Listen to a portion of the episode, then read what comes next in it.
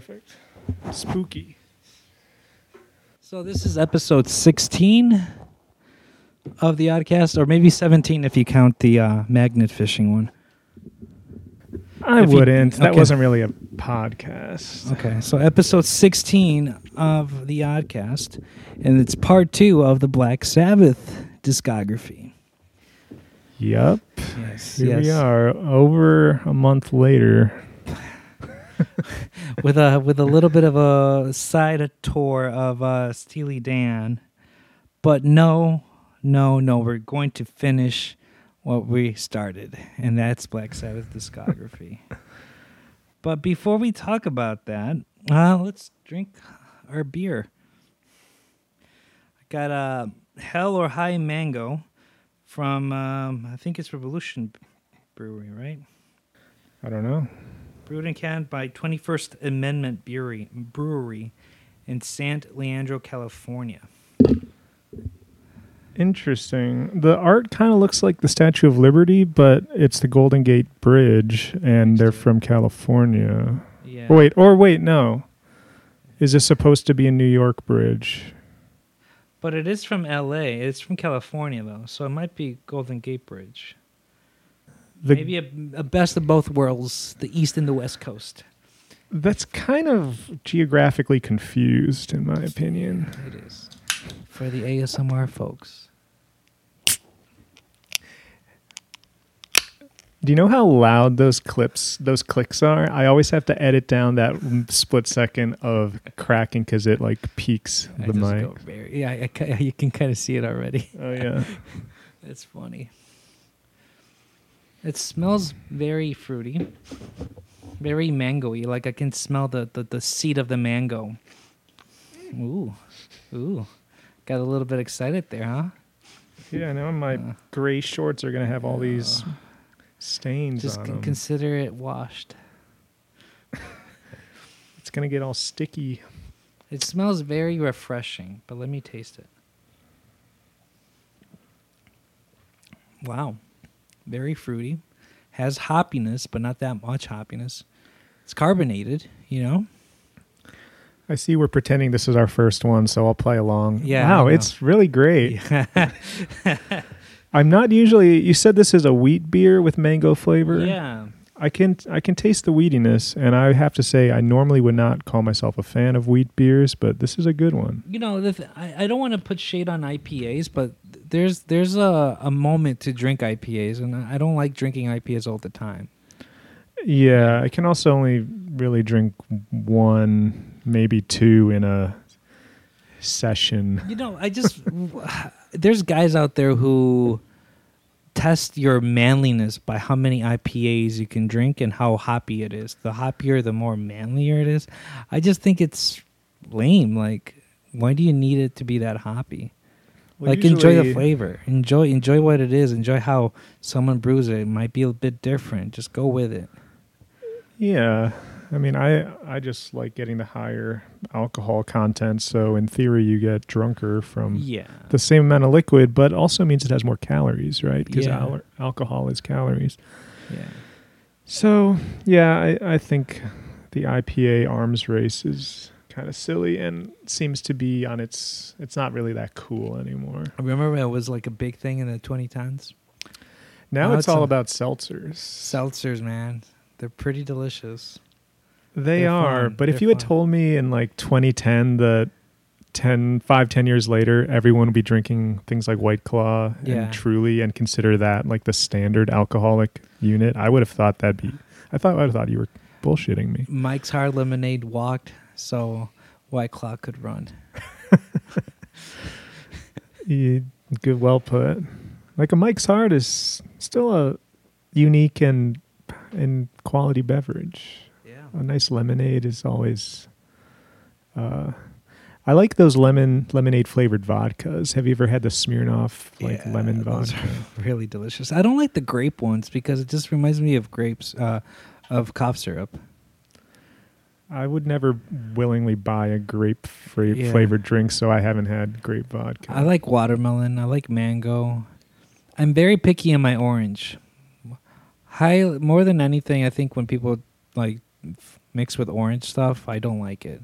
I prefer the real fruit over orange flavor, orange flavor stuff, and that includes soda. I don't care about orange soda that much. It's funny how different our taste can be. Because Yes. I I like orange as a flavor.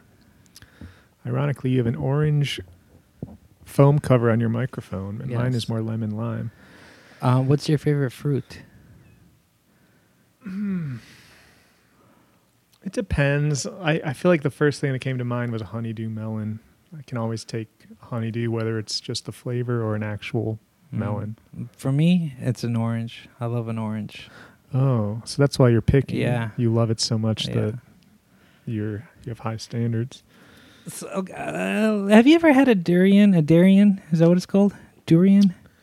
Yeah, I remember trying some when I was in Thailand. As, as like a ten year old, I didn't like it. You didn't like it? I obviously the smell is gross. How can you can you explain the smell? Because everybody talks about how the smell is so bad. Some people don't even want to eat it because the smell is very bad. Yeah, it's like banned in some places in Southeast Asia. Like I think you can't really eat it in public transit or something, 'cause- which is weird because I think most people there they grew up with it and don't find it that off-putting. Yeah. But um, I don't know how you describe the smell. It's been a long time. It's kind of like rotten, sulfury smell, but it's fruity too, and the fruit itself tastes good. It's sweet and it's mild it just has that like funky smell to it. Did you know there's a small percentage of people who tried it when they smell that smell, they automatically think of the taste and how much they want to eat it right then and there. Yeah, I'm Yeah. sure it has its fans. Um, yeah, I'd like to try it again as an adult. I don't think I've had it really since I was 10. Have you? Has your mom tried it? What does your mom think about that? Sorry if I always bring up your mom and this kind of stuff. Uh, that's okay. Tell her I said hello next time you see her. I will. She, I'm sure she's had a lot of it and likes it because she's probably the one who tried to get me to try it, and I wasn't into it at the time. But W- was she in it just to see your reaction? probably, probably that's part of it. You were 10 years old when you were to Thailand, huh? Yeah, The motherland. yeah. Do you miss it? I'd love to go to go back. How do you? You don't really miss something you've only experienced once. I, I guess you could, but yeah. I think you should go back. Uh, it's yeah. calling your name. Yeah, I Yeah. I would love to go. Yeah. Do you want to talk about your impending trip to Mexico? No, not really.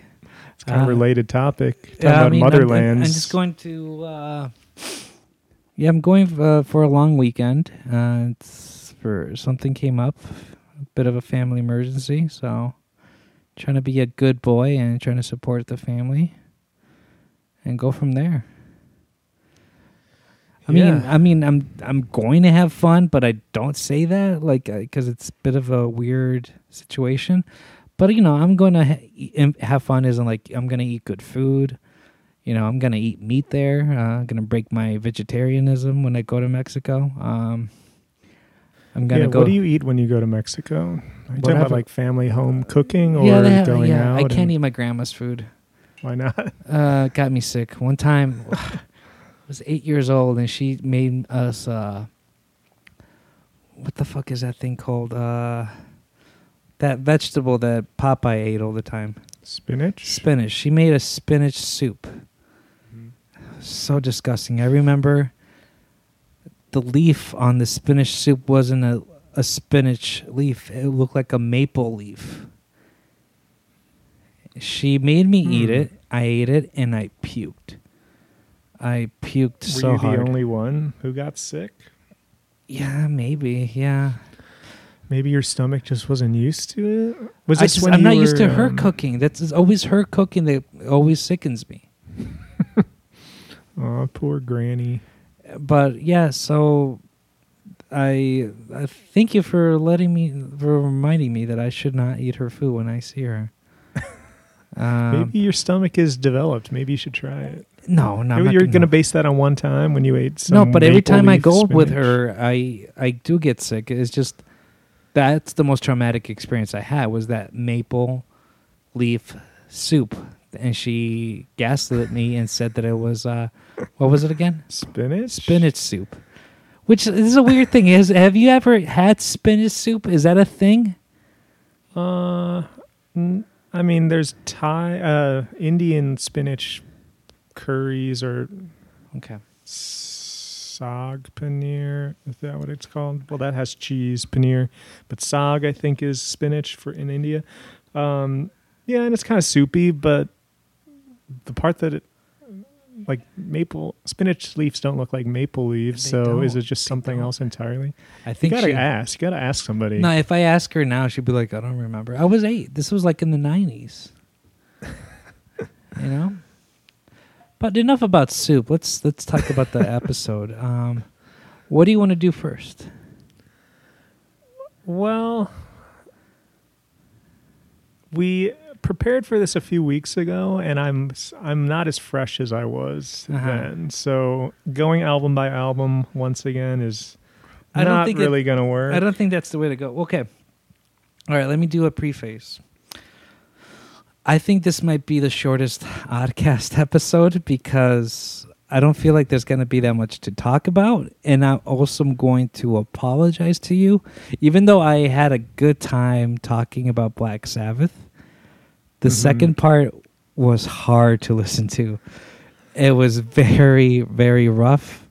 We can talk about album by album if you want, but like in the end, I think the only got, thing that got me interested was the the drama, like like who left, what time, and what happened, and who else joined, which singers joined, all that kind of stuff, and stupid dilemmas of all that kind of things. Know, um, Yeah. yeah, we, yeah. We talked about this. I know you were struggling to get through it. I found the personnel changes exhausting to read about and, and keep up with, but some of the music I thought was like on par with some of their classic stuff. Some my particular favorite was in the late '80s or mid, early mid '90s. I forget his name now. Tony something. Tony Martin. Tony Martin. That's what I was thinking too. I liked his albums as a vocalist. Yeah, he's a good vocalist. Uh, I got into arguments with people about this. Um, who do you think was the best vocalist out of all the vocalists in the band? Um, I right now I I really like Tony Martin. It's between him and Dio for me. For me, the best vocalist is Dio. Yeah, I, Yeah. he's just pretty incredible, and I have to correct or update my opinion on Dio from our last one. I was I was the one saying I missed the Ozzy albums once he left the band, and it was Dio. But in retrospect, Ozzy's probably their weakest vocalist. Yes, he is. He is. Thank you for saying that. those those early those first like nine or so 70s albums with ozzy that's probably some of their best music like most iconic songs and lyrics so it- nothing is going to take that away from them. But just as a singer especially after the 70s ozzy just became very uninteresting to me. Mhm. his vocals are kind of flat and he doesn't have that same intensity and urgency that all the other singers do pretty Like, much. remember after the episode, we went to see uh, a YouTube video of them at Live Aid, and you see Ozzy Oh, playing, yeah. and he was off key, a little bit out of tempo. He just maybe he was high at the time. I can't tell, but you can tell that it, he was not. He was not in the zone for that. Do you remember what year that video was? 1985 or 1984. And it was Black Sabbath? Bla- It was Black Sabbath featuring Ozzy Osbourne. Because that's after, like, Dio had come and gone. Yeah, and I then think Ozzy so. comes back for a tour. Just, no, just for that, just for that uh, event. Oh. Yeah, that, was, that wasn't pretty. Even though Ozzy was a pretty big solo artist at that point, or at, at least had some hits. Uh, but I think people really wanted to hear Black Sabbath with Ozzy at that time. You know, Queen was there. You know, all the main acts were there. Speaking of Queen, I, I read something interesting, which is that Brian May and Tony Iommi are pretty good friends. Yeah, they even toured here and there uh, during their nine during Black Sabbath during the nineties. During With that uh, Queen, no Black Sabbath, like Bl- Tony asked Brian to to Oh. to be a special guest. It was for that um that uh Norse mythol- mythology album Ty- Tyr T Y R. okay, which is one of the Tony Martin albums, Yes, right? one of the Tony Martin albums. The other singer, uh, that's the reason I wanted to bring up, is uh, from the album Born Again. It's the album right after Dio left, and the singer is uh, Ian Gillan, who is from briefly in Deep Purple. yes, he yes. was decent too. yeah, he was good. He was good, better than Ozzy. Yeah. Um and then Seventh Seal, who sings on that? Is that also that guy? Ah, that's a good question. I think um, Seventh Star. Uh, Seventh Okay, Seventh Star. I was thinking of that movie. Glenn Hughes, Was he also Deep Purple? uh, Trapeze, and also sang in Deep Purple here and there. Deep Purple is another one of these bands that I have to confess my ignorance on because besides Smoke on the Water and like Ritchie Blackmore, I don't Yeah. I know nothing about Same their here. their music. Really? Same here. I would you kind of know a bit about every I know, but I don't know that. I know, I know little things. I know that Ritchie Blackmore is considered one of the best. I'm Uh, glad we share yeah. that. I feel less insecure now. If if you of all people don't know much about Deep Purple, then I'm not that weird. I've been meaning to hear this live album from them in Japan, which the rumor, the rumor, I don't know if it's true or or if it's been you know proven is you know wrong. There's a loud bang in the middle of the song that goes really well with the music, and the rumor is that bang is that someone killed themselves, like shot themselves. I shouldn't be laughing, but like, what the fuck is that Yeah. story? yeah so everybody talked about that so like i kind of want to hear it just to know if that if it was maybe a literal bong like like like from a drum set or if it was a gunshot A gunshot that's so loud that you can hear it over a band playing at a festival. Is it like Mount, like Fuji Rock or something festival? or something like, that Budokan? it was like a big big arena That just sounds like it can't be true, but is there documented uh, evidence that someone killed themselves at a J- Japanese Black Sabbath? I mean, uh, deep, Deep, purple, Show? i don't know i don't know But but that just feeds into that- Japanese stereotypes too. That yeah they're committing suicide. man they love the suicide over there in japan and we talked about that too in Lili shushu lily chow Yeah. chow You know, uh, the whole Deep Purple thing reminds me. Like, I, I was having this thought. Like, I don't know who really listens to Black Sabbath because the really hardcore metal heads, I think Black Sabbath isn't heavy enough for them. But Black Sabbath is kind of like classic rock, but obviously s- started the genre in many ways. But are like metalheads today really into Black Sabbath? Yeah, yeah, they are. Is uh, it's just because they get to hear like they get to hear like their favorite metal bands, and then once they hear Sabbath, you, they they see the connections. Like, oh, because of Sabbath, we have this, and they go back and forth. You know, we were talking about stoner metal. You know, they were the ones who thought about that. Yeah, they feel Milk. closer to stoner metal to me Yeah. than Slayer or something. You know, because of that conversation, that what you brought up, and I was thinking about this. Like, there's a lot of metal events happening this year and also last year, like like a like a Lollapalooza but of metal, like all Uh-huh. these big, you know, heavy, thick, really, you know, grounds to the wall kind of metal bands playing. But you know who's always headlining? Kiss. And you know, you hear Kiss's music and it's very it's like Teletubbies compared to what they're listening to. But all the metal fans want to listen to Kiss because Kiss, you know, it's like we're the gate door, you know, the gate door to all this kind of music.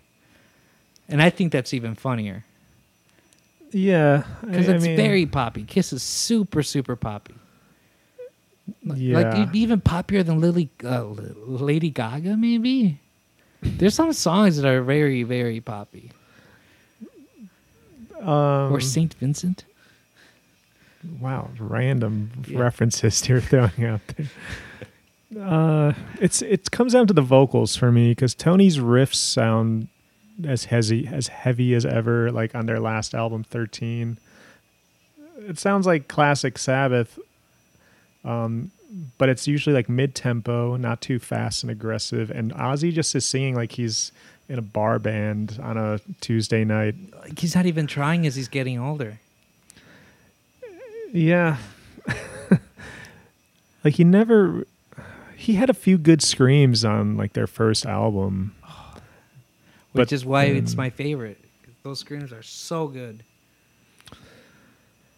You know, I think that punk influence that like thrash bands took in the 80s and stuff like Metallica, Slayer, I think that was pretty important to the development of modern metal.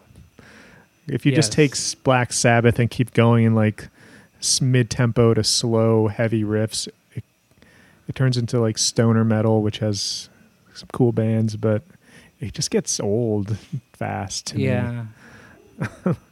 Um, but the and it's not even that like aggressive and and I don't even listen to like thrash metal or all of its things that have been influenced by it today. But it's exciting to watch a band that's just playing at like the peak of their Yeah. ability, and if they're like still really tight. That's that's the main thing I look at metal bands like live videos of really extreme bands like uh, Meshuggah or I don't know how to pronounce this, but Necrophagus, nec- Necrophagist, Necrophagist. I haven't heard that band.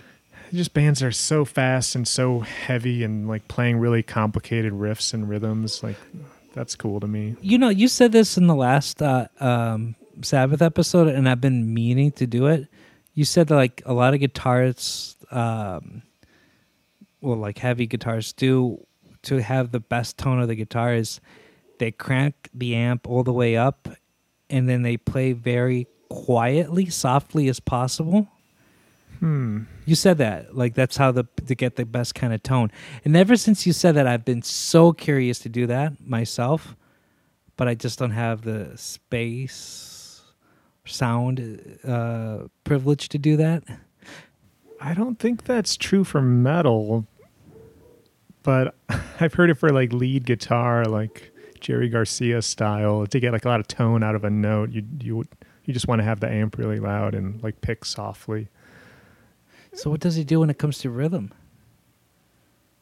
You still don't want to hit the strings too hard because it kind of like you get less sustain and Does he tone. does he go back and just turn the volume down and then starts strumming again? No, I think a lot of players like that who are really dynamic are also using the volume knob on their guitar a lot. Ah, yes, yes. like interesting thing about metal guitar tones is related but different. It's just like there's not a lot of gain usually. Like there's crunchy distortion, of course, but it's Yeah. not as heavy as you would think when you're playing outside of a band at home. Like you need a lot less gain. Otherwise, the guitar just sounds like a fizzy, qu- quiet mess getting buried. Yeah. Well, after listening to Sabbath, I I I have to say my favorite lineup. I know this is uh, obvious, but it's Ozzy, Bill Ward, Geezer Butler, Tony Iommi. It's the best. And you can take out Ozzy, but those three people are really, really fundamental in my opinion. And if Bill Ward's out, that's fine. But Geezer is good. I get. I think Geezer wrote a lot of the lyrics. I, I saw that too. Yeah, so like he is like a big, big person in the band. And when he Mhm. left the band, you can definitely hear the absence of Sabbath. I uh I wasn't paying that much attention to the full personnel besides the vocals. So I don't know what albums Geezer was on. Geezer left after Born Again, then he came back on Dehumanizer with uh, Dio. Dio. He- and then he did another one. I think he did another one with uh, I forget the name of it, but the one with Ice T. There's a song with Ice T. Yes, there's a song with Ice T. Uh, I missed that somehow. What there's just like a rap verse on a Yeah. Sabbath album? Yeah. How did I not notice that? I think it's Forbidden. Yep. This is the! This is the cover album. And that's their last Okay. that's their last studio album until 13. Who Yeah. sang on that one? Uh, I think it's Tony Martin. Okay. Yeah. So, you know, the producer of that album was kind of pressuring the band to get hip hop into it. So they said, let's get Ice T into it. And Tony didn't know who Ice T was, but after they hung out and talked, they they were pretty cool. And he was That's he was surprised that Ice T knew a lot of Black Sabbath stuff. So that's when Tony says, "All right, let's do it." Arguably, it's one of the worst albums from the from the discography, but it's Is cool to know that Ice T knows his stuff. I mean, obviously, we know that he knows his stuff. He was in a hardcore punk band before he got big. You know, Cop Killer, Oh, didn't know it was a punk band. Kind of. It was a bit like hip hoppy, but it was very rooted into heaviness of punk slash metal. Yeah, Tony Martin was the vocalist. Uh, yeah, I, I like how Tony Martin and Dio and even the two like deep ex Deep Purple people they they can really sing some impressive high notes at times. Yeah. Something Ozzy couldn't never really do, even though he would sometimes try. Um, but yeah, it, it makes the music more exciting when there's that kind of almost operatic range to the Mhm. vocals. Yeah, and but make you kind of make you like it. You slowly were look, li- digging it because in the first episode you were like not not not about it. Now you're like yeah, kind of dig it. Like, are you now listening to metal with the operatic voice too, like Iron Maiden, that kind of stuff? I, I might check more Maiden out. I I do like Maiden sound, like the harmonized guitars always Uh-huh. sound really cool to me, and I do like the vocal style, but just never got around to like listening to more than their famous hit songs, like "Hallowed Be My Name" and stuff like that. Is that what it's called? In the Trooper. See, I don't know what that one is. uh, may have heard it, but yeah, I I was calling like Dio's stuff fantasy metal and being Yeah. kind of like disparaging of it, but I do think it's more impressive technically than same old Ozzy and Tony stoner metal songs about having mental issues or whatever their songs are really about. I I don't even know anymore. Um, I will say, okay. So remember yesterday we were talking, trying to prepare for this episode. We talked about how Rhino Records made a compilation of Black Sabbath, the Dio years, and along with Yeah. that, they had three new songs. Yeah, I, I I listened to one of them. dude i th- this sounds very very sacrilegious of what i'm gonna say but those three songs were the best songs from the second part like even Wow. better than 13 like I didn't like 13. I didn't care for it either. Um, like Tony Iommi's riff, uh, riff playing was very heavy. Everything sounded very good. You you get to hear Dio's voice again, which is kind of refreshing. You know, like when you get to hear everything, it was very good. I recommend you listen to it again. It's fun. It's very good. You're talking about the three new, uh, previously unreleased songs, or Yeah, the whole the thing? three unreleased songs from Dio years. The others, the other songs are compilations from Heaven and Hell, Mob Rules, and stuff like that. But they're are they just the same exact songs? No, they're just three new songs, unreleased songs. I mean the stuff from like previous Dio records. No, Are I think they recorded it that, like when they were going to release those new the compilation. They recorded three songs for that compilation. So they were new in like 2007 or Yes. something. Yes, and it's very good. I mean, I like it. Like, Yeah, the Yeah. the one I heard was like s- Seasons of the Wind or something. something. Yeah, let me get the let me get the title tracks. And yeah, like Dio just gives his all to every performance in a way that I find really impressive. Like he's not phoning it in. He you can tell he's really trying to make an epic yes, song. and I respect that. Even when he plays live, like granted, it's a little bit corny how he does it, but like I like how like theatrical he can get. You know, Me too. and I know this sounds very um how should I say it? Um very cliche to say this because I'm not patriotic. So like I feel I'm kind of regret saying this already, but like I'm gonna say it. It's nice to see an artist, a musician that's representing America. You know, you you got the band, which is a British band, and holy sh- holy moly, a, a, a guy from New York, an Italian guy from New York, can sing better than a British guy. Uh, but yeah. Yeah. the songs for the new songs from that Dio years is "The Devil Cried," "Shadow of the Wind," and That E- the. "Ear Ear in the Wall." Okay, I'll, I'll check out the other two. That doesn't surprise me at all that they're they're really good songs. Uh, the one note I read on Wikipedia as I was listening to 13, which kind of ruined my appreciation of it, was that people criticized it.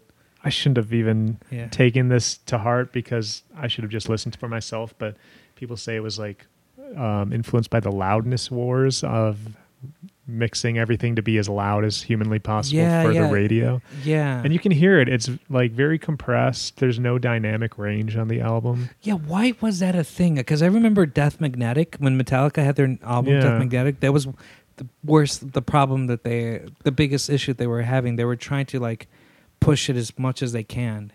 You would you can argue it's still a thing in modern music production because people want their thing to be the loudest thing coming out of TikTok or Spotify. But I think it's eased up a little because people realize like music sounds better if there's some dynamics to it. Yes. even though it's nice when a song comes out of the speaker and like immediately hits you and you want to keep listening and you can hear all the parts but if if everything's loud then it just gets really tiring on the ears Yeah, and like, okay, now we're talking about the history of sound engineering, but like, you definitely know no, notice like a difference of sound, like the the volume in the seventies, like it was always quiet in the seventies, and then eighties happened and things got loud after that.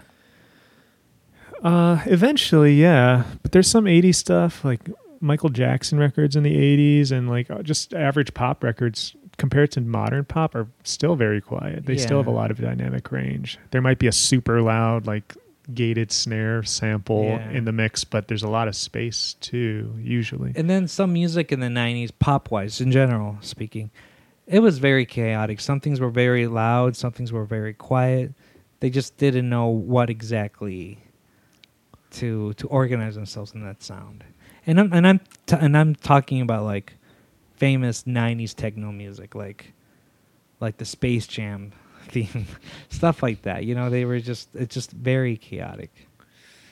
At least maybe in alternative rock, they know what they were doing, like Smashing Pumpkins, Nirvana, Pearl Jam, Soundgarden. Yeah, that whole movement was very uh, influential, I guess. Yeah. Yeah. But yeah, I mean, I like okay, going back on 13. Brad Wilk's drumming was very good. It was nice to see Brad Wilk. Brad Rage- Wilk is on that. He's the drummer of Rage Against. Yeah, he's the drummer of that of that album. I they asked- missed that. They asked him to to, to be the drummer because w- would have been great if that was the end of of Black Sabbath. It would have been great if Bill Ward was in it, but I guess there was some contract dispute, and obviously some some dispute like emotional damage dispute. So between the ba- Bill Ward never came back. He came back in reunion. Remember that live album reunion? Okay. and there was two or three songs that were recorded in the studio after the after the live set bill ward was in that and that was it after that that was it he there were talks about him coming in and all that stuff and then then it didn't happen i think it was also because of his health there was a lot of health conditions going on too hmm but i don't know but dude uh, bill ward's drumming is great it's great like Yeah, I, I'd agree. People say he's a sloppy drummer, but I don't know. He just hits the note the right way. Yeah, I think we we talked about him quite a bit last time. How he's kind of like a mix of Bonham and Mitch Mitchell in a way. Yeah. At least that's what I heard in him because he hits hard, but he does those fast runs and stuff. Um, I like his playing. You, I definitely miss his playing in this second episode. You hear all these different drummers, and it's not the same as Bill. But to me, they, a lot of them do just fine. They and you can hear production styles changing a lot um, with some of those '90s, early two, like '90s records in particular. But the drums feel massive. They the drummers hit really hard. Everything's always like really perfectly produced. I still think they're it's good music. If it wasn't attached to Black Sabbath, and I just wanted to put on like that style of metal album, I'd probably put on one of the Tony Martin albums before I put on like fucking technical ecstasy or something. well, Which- that's a different. yeah, I was thing, gonna but- say. but they're heavier and uh Yeah. and like more aggressive in a way that Ozzy stuff never really was and I don't really get the, the hate. And I was reading YouTube comments because a lot of these albums we're talking about they're not on Spotify. They've never been released so we had to listen to them on YouTube. At least I listened on Yeah, YouTube. That's what I did too. and reading what people the the real diehard Sabbath fans who actually know these albums and look them up they're all super positive they're like this album's so underrated Yeah, that's what I was reading too, and they were like, Tony Martin's one of the best singers of the band. People forget how great he was. Stuff like that. It's, yeah, I I agree. I, I when I first heard those songs, I was like, I can't believe no, no one's singing this guy's praises, and everyone just remembers Ozzy and Dio, and this guy's like totally ignored as a Black Sabbath singer. I wonder what he's doing. I wonder if he's alive. He is. I looked it up. He's like in his sixties now. Uh, I think all their recent singers from that period, besides Dio, are still alive. Yeah. Did you Uh, listen to Ozzy's new uh, song that they won a Grammy for Best Rock last year? No, I didn't even look it up. Yeah, neither did I. I was just blown away that he had a new song in it. But nowadays, the Grammys is a joke in the sense that, like, there's a lot of rock songs out there, and to put Ozzy's the best rock song that won an award is like, you got to be kidding me. You guys got to do more, more work, more. You gotta gotta explore more. You Yeah, it's almost like a lifetime achievement. yeah, yeah. That's the vibe I'm getting. Yeah, because I he probably never got an, a Grammy before. I think yeah he did. I think he got a Grammy from that '90s song, "Mama, I'm Going Home." I don't know that I one either. know. I don't. I, I'll admit to you, I don't listen to that much Ozzy. Like I remember as a teenager listening to uh, uh, Blizzard of Ozz and Diary of a Madman. Is that what it's called? Sure, So, I don't know. those two ones with uh, with with Randy Rhoads. So, and that's it. Um, Like I couldn't. I couldn't. I I did not give uh, Zakk Wylde era Ozzy a chance. Should I? I don't know. I saw a recent video of Zakk Wylde when he was like really skinny before he had a long beard, and he was just like a front man in his own like local band somewhere, maybe Texas. He's a really good front man. He was singing and playing his riffs. Uh, made me like like Zakk Wylde. I just always thought he was the pinch harmonic guy with the bullseye Les Paul, Yeah. But he's clearly a great musician. He could I mean, be a solo artist, and he is. here's a million dollar idea if Zakk Wylde was smart. He could have partnered with uh, Target. You're right. Just make a white and red one. Yeah, boom. Boom, right there. be making so much money. Just wait, he has the idea, he's going to steal it from me, and I'm going to be poor. He's never going to give me any money from it. Well, like he was probably doing it before Target, right? When No, did Target start? 60s and 70s, 60s. Oh, and that's always been their logo. yeah, I believe so. I don't know. We got to ask Minnesota. Target was around that that Yeah, long. I I, always so. think of them as like a turn of the century brand because I remember there was like Kmart, Venture, all these other big box stores. I believe it was 70s, but it was a local thing because it, it because Target is from Minnesota. Oh. So maybe Zakk Wylde just really loves shopping at Target, and he He wanted just that want- he- branding. He, wanted he wanted a goth Target instead of red and white, just black and white. but yeah, I don't have anything else to say about Black Sabbath unless you have. I, I just I don't want uh, like what else can I like I'm beating around the bush. What else can I say? Like I, I'm gonna be honest. Like the best the stuff I'm gonna be listening to will be the Ozzy era and Dio. I'm not going to listen to that much Tony Martin or Ian Gillan stuff. I will admit though, I do have Born Again, the shirt. I bought a shirt, a Black Sabbath Born Again shirt in Mexico, because it looks like a cool shirt. So I bought it. I was even Cool. thinking about wearing it today, but I I think it would be just too much, too much Sabbath. Maybe I'll wear it in a future episode. Yeah. I'm wearing Game of Thrones because I'm embracing fantasy metal. I'm embracing fantasy in my metal. Did you have a favorite uh, house in Game of Thrones? Um, Targaryens are cool. I like the dragons and the stuff. Yeah, she wasn't. uh Things did not work out well for her at the last season. No, they didn't. Spoilers. I don't get the hate about the that show's last season. I thought it was good until the end. I just think they rushed it. I, I would have been okay if they waited another year, but I think they wanted to please the fans quickly because the fans were getting very impatient. But I wouldn't mind waiting another year. Wasn't the reason they rushed it because George R. R. Martin was There's many reasons, I guess. They like wanted to beat Oh, I think they just didn't want to wait for him to finish the book because Yeah. that could be years and yeah, their cast was like getting, Getting older, older, and it's yeah. not going to work anymore. yeah, and, and to this day, he still hasn't released a book. I know. you know what I've recently gotten really into? What? Uh, Frank Herbert and Dune. Oh, did you watch the movies? Uh, Yeah. The, D- Dennis Villeneuve. Is that why you're watching Sicario? Actually, I've just been on a Den- Denis He's- Villeneuve kick. Isn't he a great director? He's awesome. I, I I liked his movies before, but I was rewatching Arrival, and then uh, we watched Dune Part One, and then I watched Sicario.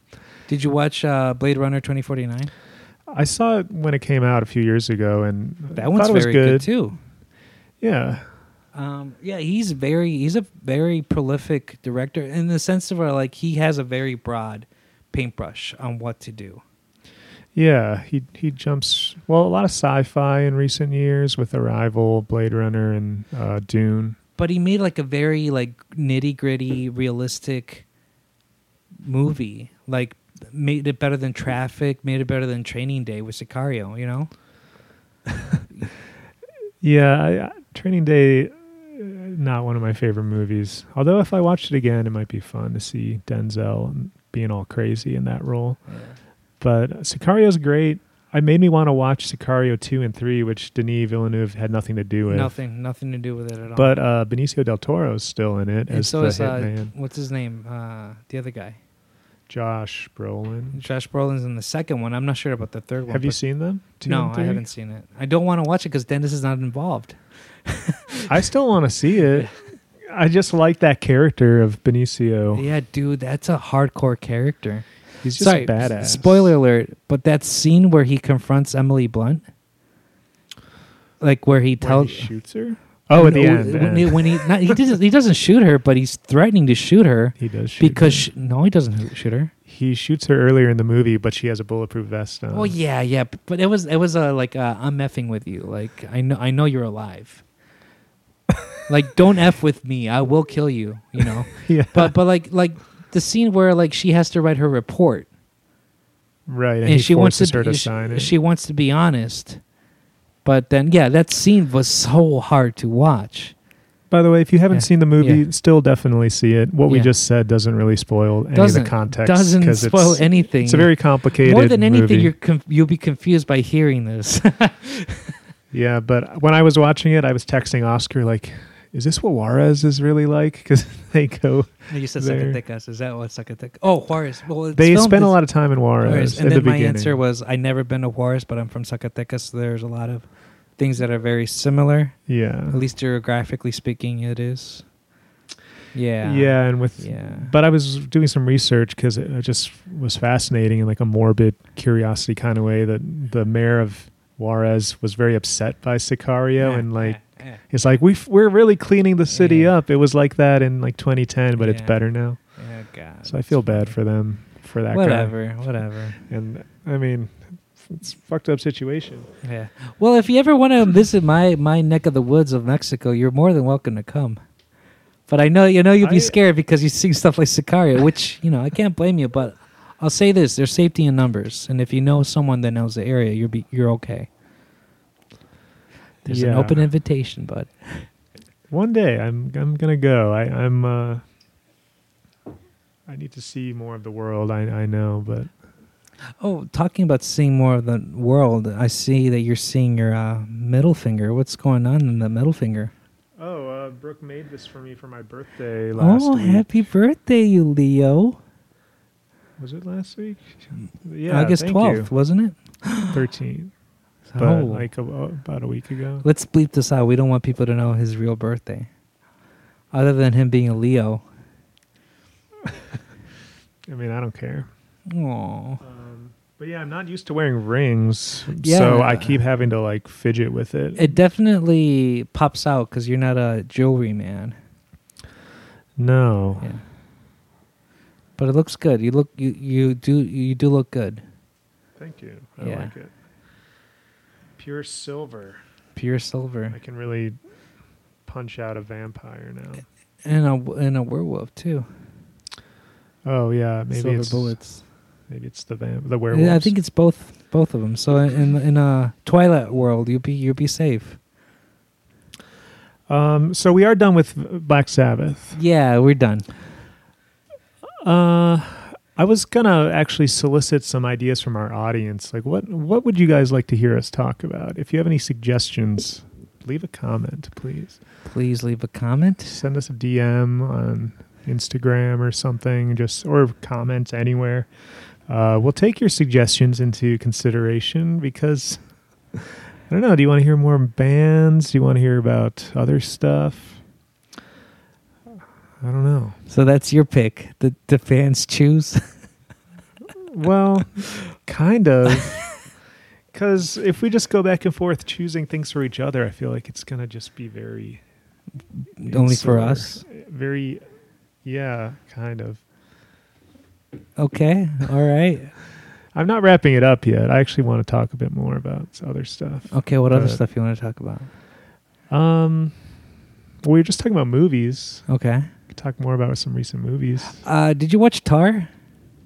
Yeah, I love that movie. Wasn't it good? really good. Very good. Um, a lot of people didn't like it because it was slow paced. I'm kind of surprised you liked it because you don't like slow paced stuff.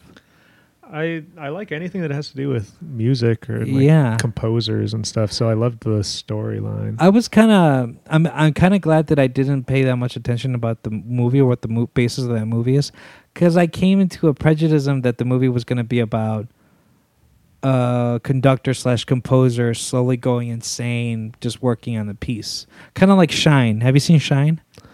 A long time ago. Yeah, I, I, don't thought it was kind of like remember the same, but instead of, of a piano player, it's a conductor slash composer. But boy, was I wrong. Yeah, it it went some unexpected places. That one I don't want to spoil. I mean, there's there's nothing to spoil because I feel like it's it's still a character analysis. it is, Yeah. but it's kind of a flip on a common type of character who's usually a man. I'll just say You know, predatory, sexual. yeah, person. okay. Okay, so we were talking about this and you said save it for the podcast, Oscar.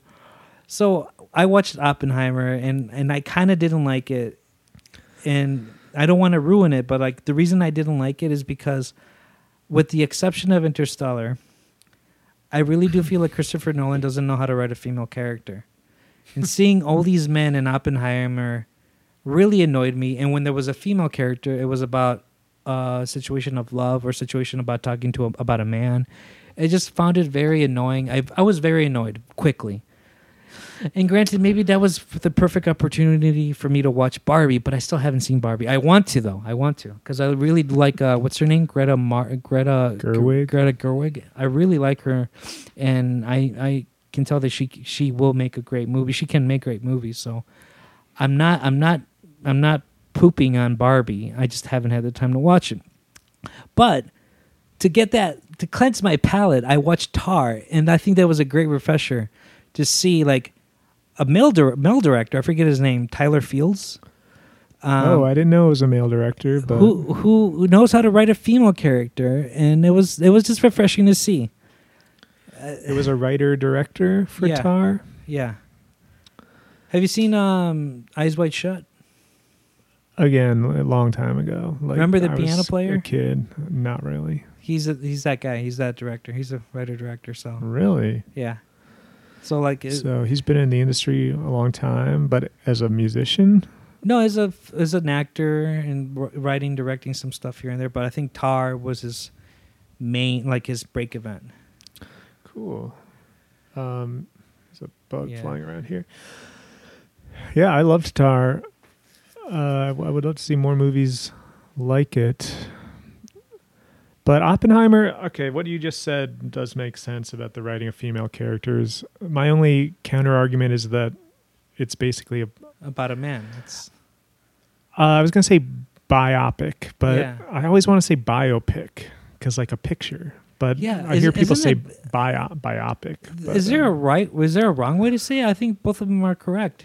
I guess they're just very different, so I assume one is wrong and one's right, but I actually don't know which is which. But it's about Robert Oppenheimer. There are a few women in like this his science world, Yeah. but besides that, there's like his wife. I wouldn't mind watching a scene where, like, when he hired that uh, woman colleague, I wouldn't mind seeing a scene where she's teaching the male teach, um, the male scientists, "Hey, let's talk about this particle." But the only scene that they showed was like, "Hey, you're hired in my group." That was it. Uh, you just wanted that like female scientist to have more of a yeah, just, I was kind of getting tired of the testosterone. It was just too much and too annoying. And okay. all right, Fair enough. I'm, I'm gonna say this, and it's gonna annoy some people, but like, the first thought that came in my head when I finished watching Oppenheimer was, Terminator 2 did a better job. of what? like to this day, like I remember when I saw Terminator 2 as a kid, what scared me the most was the scene where um, what's her name? Sarah Connor, right? Sarah Connor was Yeah. was in the playground screaming at the kids to get out because a bomb was exploding. But nobody Mhm. heard her and then the bomb exploded and you see the kids and Sarah Connor just just uh, turn into a skeleton. I don't remember that scene at all. And Terminator 2, dude, that's like the most intense scene of the movie. Like se- one of the most or second. Because I also like the villain. Terminator 2. Terminator 2 is the one with the cop turns into a liquid. Yeah, I remember all a lot of scenes with him, like, but I don't remember a bomb in a playground. But again, it's been a long time. Dude, you- uh, okay, after this we got to see it. I think I need to see Terminator 1 again first. Terminator 1's good. I, I've been actually meaning to rewatch that trilogy. I mean, Just the first two. just the first two. I've seen the others someone more recently, and they're not very good. I heard Salvation is horrible. That's the one with uh, Christian, Christian Bale. Bale, and it's like f- futuristic, deserty.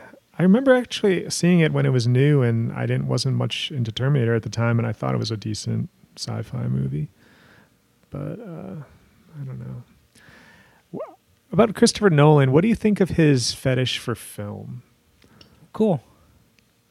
I mean, fine. I find I, it a I don't- little silly, to be honest. I don't care. Like Quentin Tarantino has the same fetish. I know. He, P.T. Anderson has the same the fetish. two of them, or three, I guess. Is Wes Anderson too? I forget. He might be, but it would also kind of surprise me if he did because his films are so stylized and like he does weird things like Yeah. square aspect ratios and stuff, Mhm. which I'm sure you can do on film, but it seems a little impractical maybe these days. But we were just praising Villeneuve, and he uses digital, and some of the best cinematographers ever, like this guy Ra- Deacon, Ra- Robert Richard Deacon. He's worked with Denis on some uh, Dennis, however you want to say his name, on some movies, and he's just like very pro digital, and he thinks film is You know, silly or not worth it. this goes into music too, and I know this is an infamous opinion, but uh, it's I don't think it's an opinion. It's turning into a fact. Mhm. Digital is getting better every year, every month. to the point that I don't think even analog is gonna even beat it. Right. So I mean, I mean, good at different. we we gotta accept the reality. Like even like I even remember when Neil Young was preaching how analog is better than digital, but now you even see Neil Young saying, "Well, if you can't get into digital, let's do the best quality of digital." No, like Mhm. like he's he's like investing money in like on better quality. Like I remember when Metallica was trying to do this to fight against Napster, like let's not do MP3s, let's do MP4s. And I think Neil Young is kind of on that same route, but a little bit more extreme. So you know, maybe Dennis is the same vibe. Like I can do what I need to do with digital now that digital is, you know, there. This is the perfect director when it comes to that. James Cameron. He's completely completely digital, and James virtual. Cameron is like the Christopher Nolan of of digital. Will will will he wait where digital or technology gets better so he can make a movie? Oh shit! I need to check something real quick. I Oh, boy. this- I didn't plug this Is in. it over? Oh, it's still going because I have a new phone and the battery. It's a doesn't new die. phone. It's Dylan's new phone. If people did not know, Dylan had no phone for like five months. Now he has one. not five months. I'm kidding, of course, but it felt like five months. Not joking. It actually felt really good to be off the grid, and it kind of affected how I view Instagram. I had this issue. I don't think I ever told you about this, but my old phone, for some reason, the notification system got screwed up. Where Yeah. even though I checked my Instagram settings and everything, I wanted to have notifications. It just would never send me a notification from the app. So I would have to open Instagram to even see if I got messages or notifications, which would then make me start scrolling it every time I opened it. Yeah. Um, so it was really unhealthy. But now I have a normal phone that actually works, and it can tell me if I have something on Instagram, and I don't have to open it to find out. And Wha- it's it's helped. And so you like the addicted. notifications. I do. I don't because then that makes me want to look at it more. But then Well, I don't I- get that many. I have I have I have made a habit of looking at frequently that I need to stop. It's like you know. so you to- don't have notifications turned on? No, because then if that's the case, it will just ring all the time. Uh, yeah, But, because like, you're very social. I don't on know if. I'm social. May- maybe if I'm addicted, I need to stop. I don't know. I really don't know. But like, you know, the the the the, the companies really did know how to get those dopamine levels right to hit everyone to look at their phones. Oh yeah, they sure did. It's not cool. It's not cool. I'll say that. Um, how do you feel about this? Uh, since we're asking the fans what the next topic is, what would it be okay? I'm just throwing that out there, and maybe not for the next Yeah. episode, because I doubt anyone's going to actually suggest Okay. anything between now and the next time we record. I'm just saying, in the Uh-huh. future, leave your give us your suggestion. We'll we'll come up with our own topic for next time. okay. So what is the topic? Uh, I said we will. I don't have it Ah. yet. I listen to think about the podcast I listen to. They don't announce what the episode's going to be the week Until- before. They just post it, and Okay. they're like, "Oh, you're pleasantly surprised." It's, All right, it's you will gonna let be me this. know. You let me know what you want to do because I know that something's brewing. I mean, Something. it could go lots of different directions. Yeah. But yeah, we'll we'll figure it out. okay. We're at uh just about an hour. Do we want to stay true to our word and make this the shortest oddcast? Sure. I'm cool with that. We'll, we'll also experiment. Maybe short op- episodes people like more than the longer ones.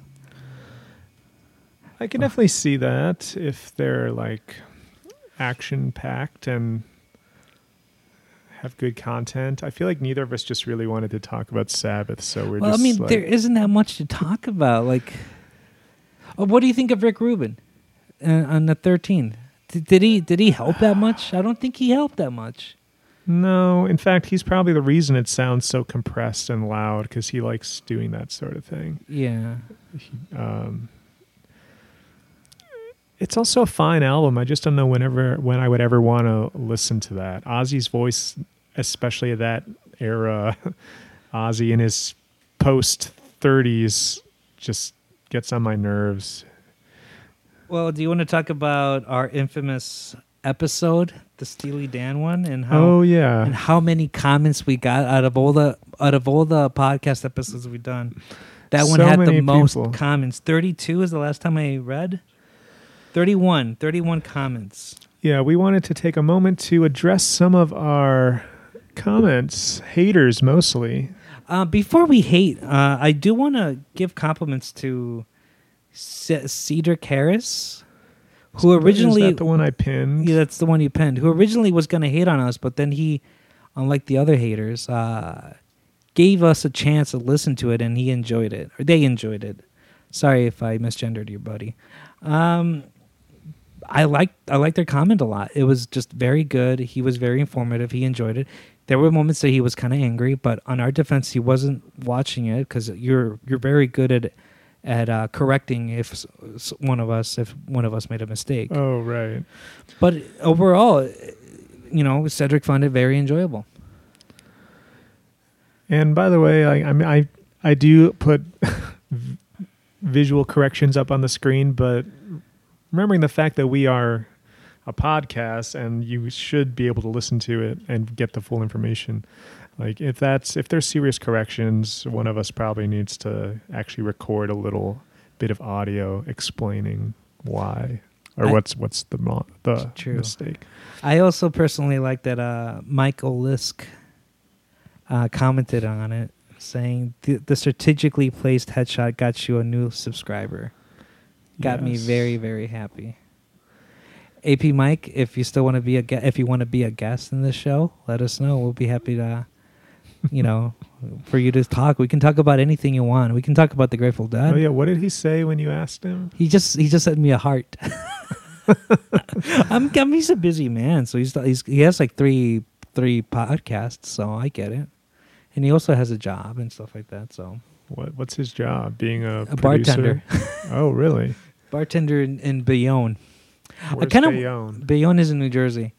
I kind of want to do a pilgrimage and just visit him, and just even though I don't, I'm not a bar guy. I just want to drink a beer and just say hi and You were at a bar last night. to see a band. That was that's different. Those are the only bars I go to Yeah. too, but they're still bars. True. So there's that, and there's people saying like Steely Dan's outstanding. Another person said this is really funny, a tribute to SD. So maybe they did like it. Oh, right. RP Walter Becker. This one kind of pissed me off. This person called you out, and I kind of made me angry. Um, Dylan doesn't know how to use a microphone, apparently. Yeah, which is fair because uh, my voice was really weird on that one due to a technical malfunction. Yeah, but then I go to his, you know, I go to I go to his uh, profile, and he's not even using a microphone like like we are. He's using the uh, laptop microphone, and he's a philosophy professor from some university. And I'm thinking like you would at least be nicer to some people, but That's you know, right, Mister. We we spied on you. we, you spied on us, we can spy on you. Yeah, I, I, I don't know what the motivation of some of these people to comment was. And my favorite was the one guy who was like, uh, using, uh, asking a moronic question is will not get views or something like that everyone knows the answer to is Steely Dan good was the thumbnail. And yet he watched it enough to comment and The one that you're our saying, algorithm. It's Jeff Russell four seven two eight. In other news, a moronic title subject everyone already knows the answer to doesn't drive views. Sadly, this is also something everyone else everyone already knew. so Damn, stupid. your your your your uh your memory's pretty good. oh, that one stuck with me. Yeah.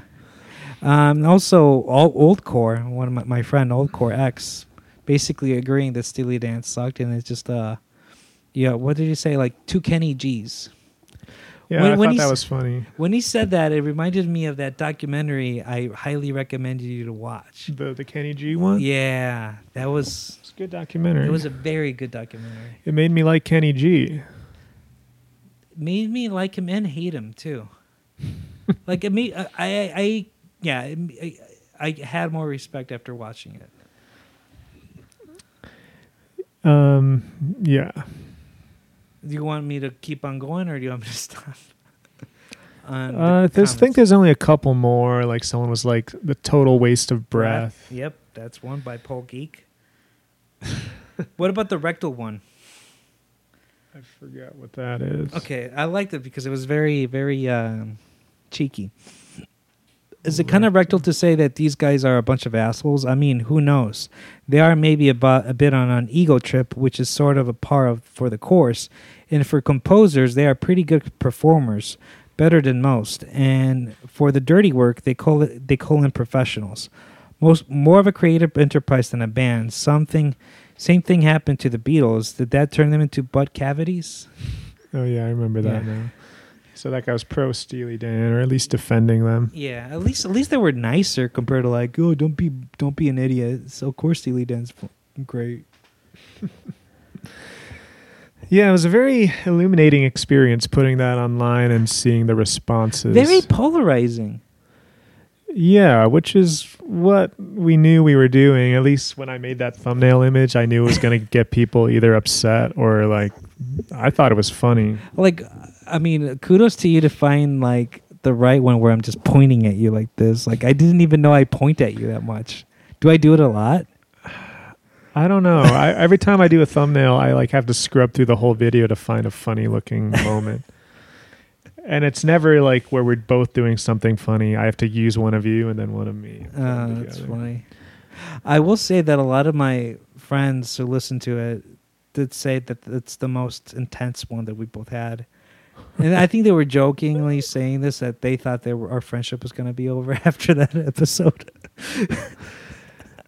Well, I personally find it hysterical.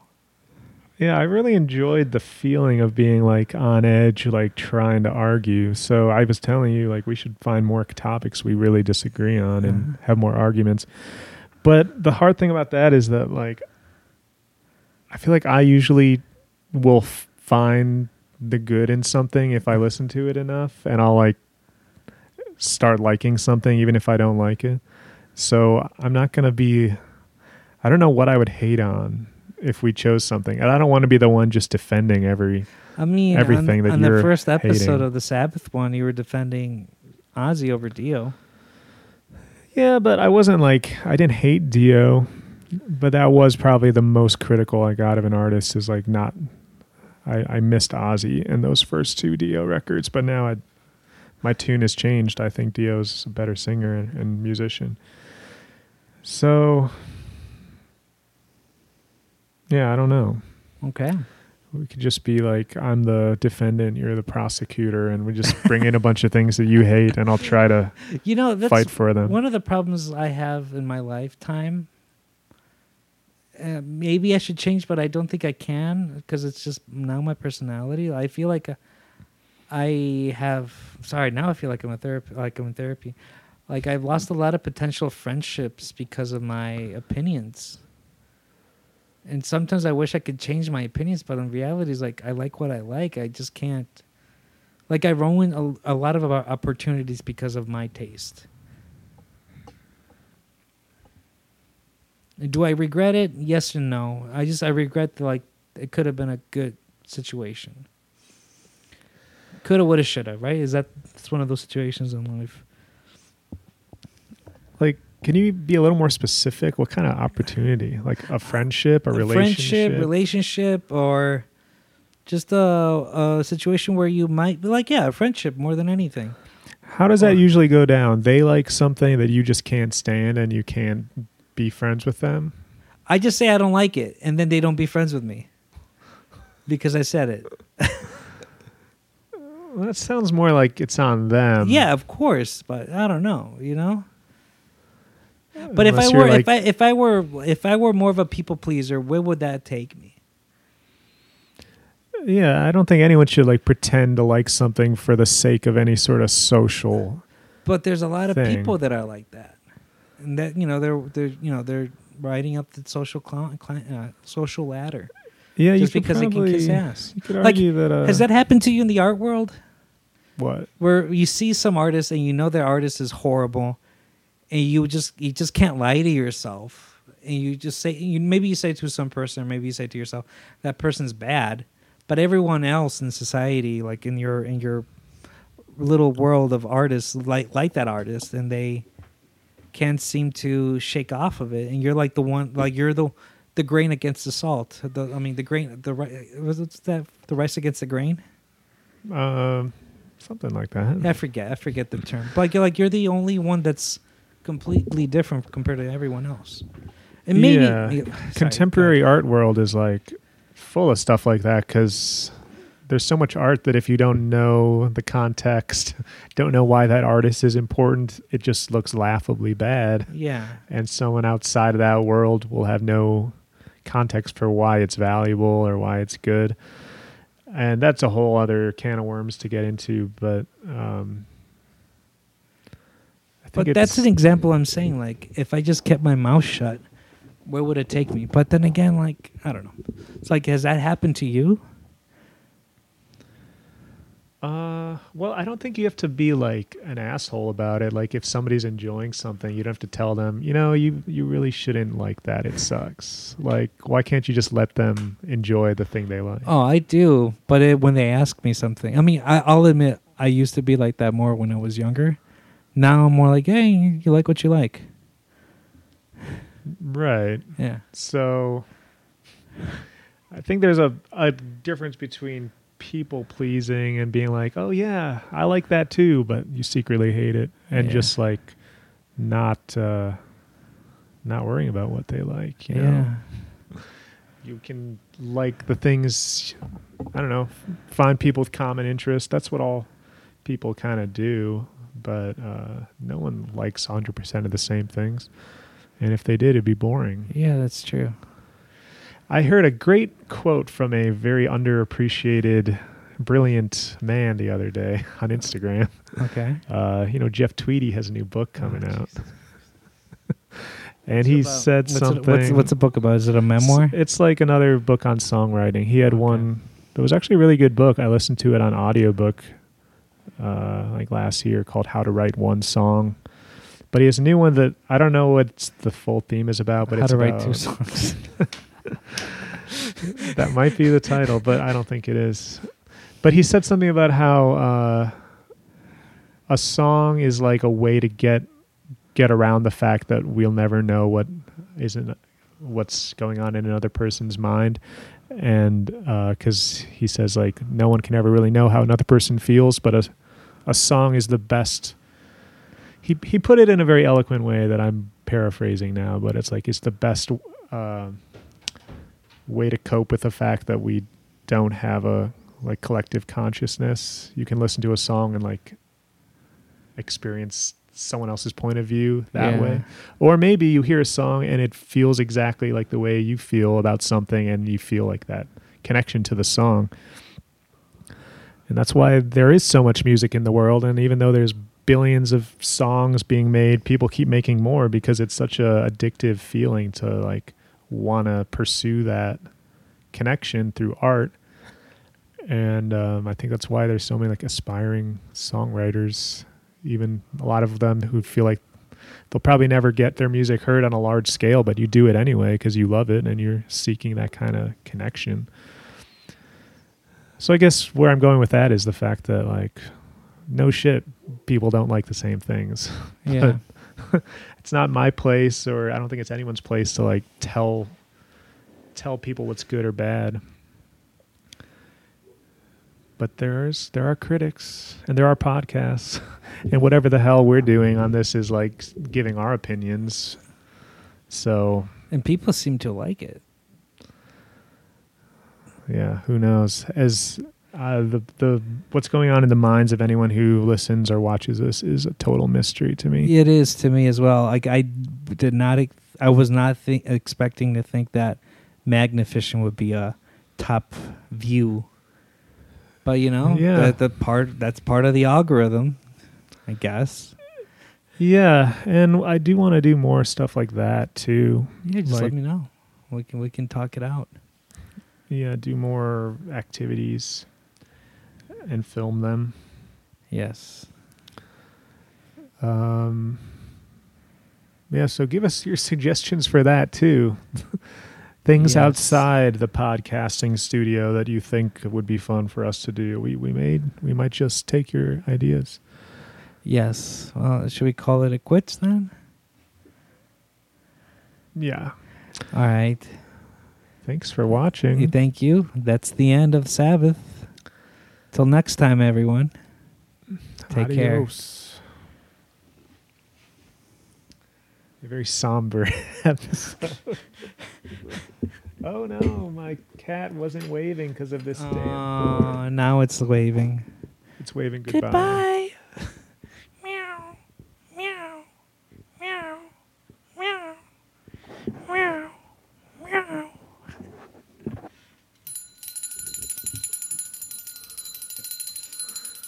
Feels like the beginning of Dark Side of the Moon.